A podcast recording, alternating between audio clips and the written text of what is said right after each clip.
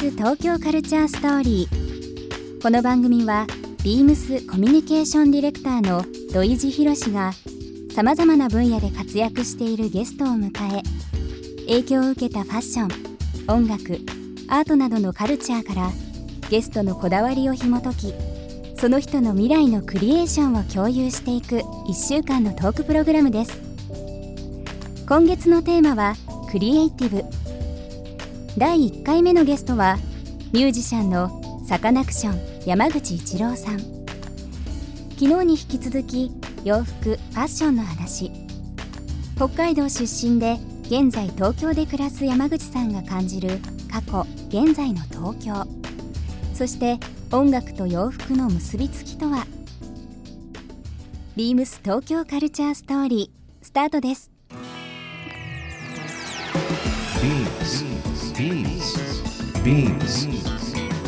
Beams Tokyo Culture Story. Beams Tokyo Culture Story. This program is brought to you by Beams. Beams ありとあらゆるものをミックスして 自分たちらしく楽しむ。それぞれの時代を生きる若者たちが形作る。東京のカルチャー。ワクワクするものやこと。そのそばにはきっといつもビームスがいる。ハッピーな未来を作りたい。東京のカルチャーは世界で一番面白い。東京カルチャーストーリー。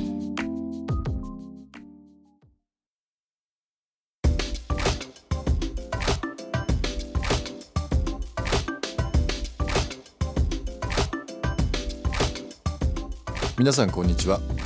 ビームスコミュニケーションディレクターの土井地博です。インター FM897 レディオネオ FM 心3極ネットでお送りするビームス東京カルチャーストーリー。今週はサカナクション山口一郎さんをお迎えしております。山口さんこんにちは。こんにちは。よろしくお願いいたします。昨日もファッションの話いっぱいしましてはい。全く話が尽きなかったので 今日も引き続きこのお話をさせていただこうかなと思います、一郎さんが初めて東京に来たのっていうのは何年前ですか？ねえっ、とね8年前ですね。8年前。結構僕あ8年前？違うな。8年前だ。8年前。で僕結構ね、あれなんです。デビューも遅かったんですよ。うんうんうん。デビューしたのが27で、はい。東京に来たのが29なんですよ。その時の東京、山口君なりにどういう街でどういうことを強く感じた街でした？やっぱ北海道僕北海道出身なんですけど、北海道にいた時に感じてた東京ってなんかこうおしゃれな人たちが集まってて、はい。こう流行の最先端で、うん。まあ、北海道にいながらなんか憧れてたカルチャーがあったんですけど、なんかそういう人たちがいっぱいいるなんかす洗練された街なのかなと思ってたんですよ。で実際に東京来てみるとそうじゃなくて、ん。ミーハー？ミハむちゃくちゃミーハーな街だなと思ったし、うん。なんか自分の周りに東京の自分の周りにいる人たち見ると全員東京生まれじゃないって。はいはいはい。ローカルの集合体なんだと思って、うんうんうんあ東京ってなんかそうローカルの集合体でそういう人たちが集まって作っていってる街。うん。うんそしてその中に東京ローカルな人たちがいて。混在して。そう。そのバランスの中で成り立ってる街なんだなっていうふうにあ思いましたね。そういう街に8年、えー自分なりにその溶け込んだ要素というかまあ生み出されたもの？例えば例えば洋服だったりとかして、うん、うんどういうキーワードがあったりします？そうですね。まあ僕ミュージシャンなんで、うん。まあ、音楽っていう目線からどんなことも考えるんですけどファッションもそうですが、はい。なんかこう僕の中では音楽とファッションってものすごく密接につながってるものなんですが東京に来て、まあ、自分ミュージシャンとして生活していく中で意外とファッションと音楽って、まあ、今の時代結びついてないなと思ってはい。乖離してるなと思ったんですよね、はい。僕ファッションに興味持ったきっかけって知りたいなと思っていろいろこう研究し始めた原因っていうのは実はそこでえ80年代とかってやっぱりファッションと音楽が深く結びついてて、えうん。なんかセックスピストルズ好きなやつって、パッと見セックスピストルズが好きそうな格好してたじゃないですか、当時。確かにそうですね。でも今なんかすごくおしゃれでうん。可愛いなとかって思う女の子とかにどんな音楽聴いてるのって聞くとなんかおファッションなおしゃれな人と自分のそう音楽がなんか結びついてないんですよ。なるほど。なんかまあ僕らの時代って並べちゃってもあれですけど本当に今のさっきの話じゃないけどヒップホップが流行ったらうん。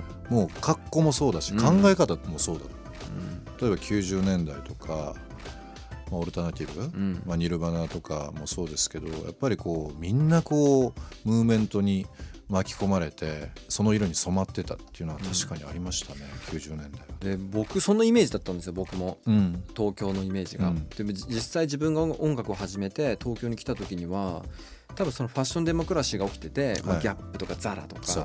うん。ユニクロとかがこう一気に出てきて、うんこうまあ、ハイブランドがまあ大衆化されたというか、ファイハイブランドっぽいものが大衆化されて、みんなこう服をこう、まあ、簡単に手に入れるようになったというか、考えなくてよくなったというか、うんうんうん。なんかそれが始まった年だったから、うんなんかこう音楽とファッションがまあ乖離していったのかなと思ったし、うんまあ、音楽側も音楽側ですごくこう孤立してて、うん。他のカルチャーと積極的に結びついていかなかったんだなと思って、えその特にバブルがあってあの CD がやっぱりたくさん売れた時代が経てしまったんで、他のカルチャーと結びつけながらこうシーンを作っていく必要がなかったからなのかな確かにね。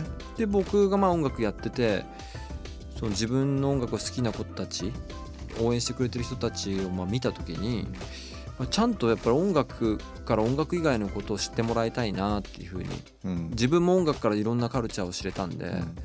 かそういう活動をしていかなきゃいけないのかなっていうのはなんか最近すごく考えて動いてますけどね。僕90年代の音楽シーン。はい、今改めてもう一回聞き直してて。やっぱりなんか今ファッションも90年代って言われてるので、うん。あの時何聞いてたかなとか思いつつ自分なりに90年代の自分なりの代表曲はい。思い出の曲ということで選ばせていただきました、はい。ピオナアップルの「クリミナル」です。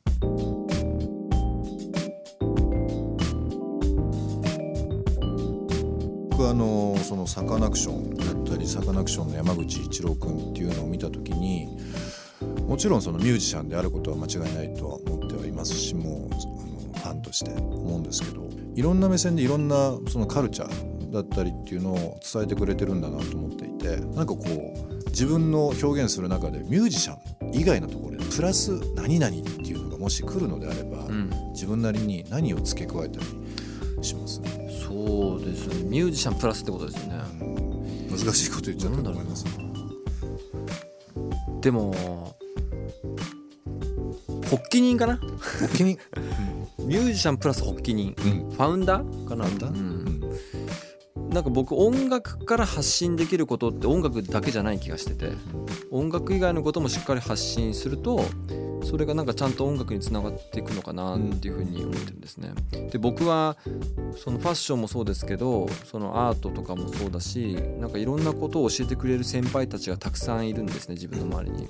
でいろんなことを教えてもらって自分も今学んでる最中ですがその学んだことをちゃんと自分の音楽を好きな人たちにそれもちゃんと伝えていくことが大事だなっていうふうに思うんですよ。なんかこうビジネスというかこうライスワークとして音楽を伝えていくのってやっぱりなんか自分の性に合わずライフワークとしてん。なんかいろんなことを伝えながら自分の音楽を作っていけたらいいかなと思っていろいろ試行錯誤してたらもうアルバムが5年ぐらい出てないっていう。とんでもないことになっちゃったんですけどまだあの勉強中ですけどね、うん、ビームス東京カルチャーストーリー音楽からさまざまな文化のバックグラウンドを感じてほしい。ミュージシャンプラス発起人としてサカナクションの音楽にその思いを込めていたんですね。番組では皆様からのご意見ご感想もお待ちしています。メールアドレス Twitter はどちらもアルファベット小文字で beams897 アットマークインター FM.jp ツイッターはハッシュタグ beams897 ハッシュタグ beams 東京カルチャーストーリーをつけてつぶやいてください。明日も楽しみに。